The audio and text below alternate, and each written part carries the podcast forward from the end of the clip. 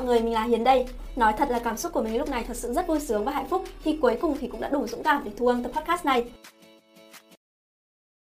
Tập này thì có sự đồng hành của CDM, công ty hướng nghiệp 4.0 với sứ mệnh định hướng nghề nghiệp qua các phương tiện hiện đại, khoa học, chủ yếu là hướng tới đối tượng học sinh. Đồng thời thì CDM cũng là cầu nối giữa người học và cơ sở đào tạo, đặc biệt là các khóa học trực tuyến và các chương trình quốc tế. Để nói về vấn đề hướng nghiệp thì phải thú thật với mọi người là hiện tại mình cũng chỉ mới là học sinh cấp 3 thôi nên đang rất băn khoăn trên con đường lựa chọn nghề nghiệp của chính mình. Mình ở đây không phải để đưa ra những cái lựa chọn hay những cái lời khuyên hữu ích nhất dành cho các bạn mà là để cùng các bạn tìm hiểu về việc định hướng nghề nghiệp cho bản thân dưới danh nghĩa là đôi bạn cùng tiến. Và không để các bạn phải đợi lâu hơn nữa, chúng mình hãy cùng bắt đầu tập podcast ngày hôm nay thôi. Trước khi đi sâu hơn vào vấn đề hướng nghiệp thì có lẽ mình phải hiểu cái khái niệm định hướng nghề nghiệp cho bản thân là gì và nó có ý nghĩa như thế nào với chính các bạn đúng không? Ok, thì theo như mình tìm hiểu được thì định hướng nghề nghiệp là việc cá nhân mỗi người tự đặt ra những cái lựa chọn nghề nghiệp trong tương lai và có những cái lựa chọn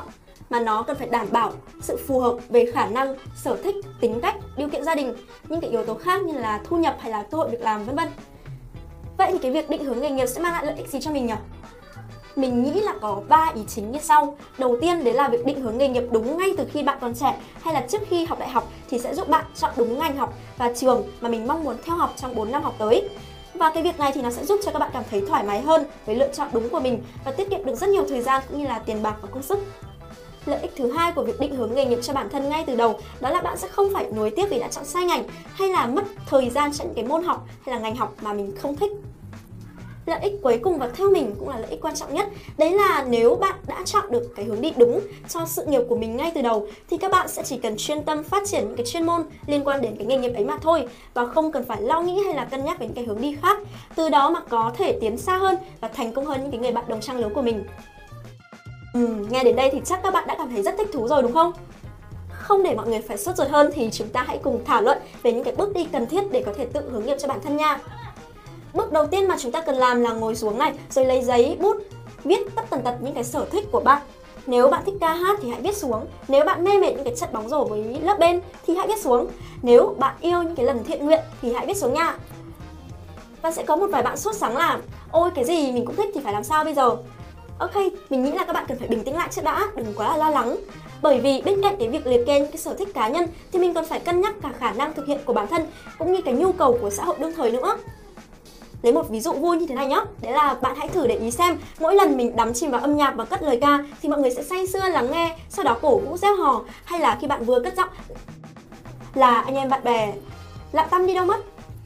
nếu bạn thuộc về trường hợp thứ nhất thì chúc mừng bạn vì chí ít thì bạn cũng là người rất có tố chất để trở thành một ca sĩ. Còn nếu bạn nằm ở trong trường hợp đằng sau thì mình nghĩ là bạn cần cân nhắc lại một chút về cái tố chất của bản thân mình.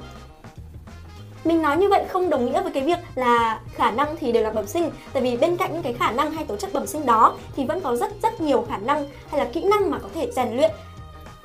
Sau thời gian mày mò ở trên mạng thì mình có tìm được một danh sách 15 kỹ năng của năm 2025 theo World Economic Forum Future Jobs Report 2020. Và một trong số những cái kỹ năng đó thì tạm dịch sẽ là ví dụ như kỹ năng tư duy, phân tích và đổi mới, kỹ năng học tập và chiến lược học tập tích cực, hay khả năng giải quyết vấn đề phức tạp. Và rất rất nhiều kỹ năng nữa. Mình sẽ để link của cái bài báo đấy ở cái phần show note để mọi người có thể xem thêm nha. Vậy là mình đã giải quyết được hai tiêu chí để có thể định hướng cho cái nghề nghiệp của bản thân rồi. Thì mình nhắc lại một chút nhé. Một đấy là sở thích của bạn là gì này, hai là những cái khả năng sẵn có hoặc là có thể luyện tập của bạn cũng như những cái kỹ năng đang là xu hướng phát triển của xã hội đương thời. Tiếp đây thì cũng là tiêu chí cuối cùng, đó là hãy xem xét xem là cái ngành mà bạn định theo đuổi có phải là ngành nghề mà xã hội đang cần hay không nếu ngành nghề đó không phải là ngành nghề mà xã hội đang thực sự cần thì thực ra không phải là bạn không được phép làm cái nghề đó mà điều đó sẽ rất khó khăn trong cái việc tìm kiếm cơ hội nghề nghiệp cho chính bản thân bạn và nếu bạn thực sự quan tâm và muốn tìm hiểu sâu hơn về những cái nghề nghiệp đang có xu hướng phát triển và những cái nghề nghiệp đang có xu hướng giảm dần độ nóng, thì ở phần show notes mình có để lại link của báo cáo về top 20 nghề nghiệp đang tăng cũng như nghề đang giảm được thực hiện bởi World Economic Forum và các bạn có thể tham khảo thêm nha. Và tập podcast này đến đây là kết thúc mất rồi. Và chắc chắn là mình sẽ quay lại với nhiều chủ đề hơn nữa dưới tư cách là host trên kênh podcast Internet sắp tới mà mình sắp ra mắt. Và một lần nữa cảm ơn CDM, công ty hướng nghiệp 4.0 đã cho mình cơ hội để thể hiện bản thân thông qua cuộc thi Podcast Contest 2021.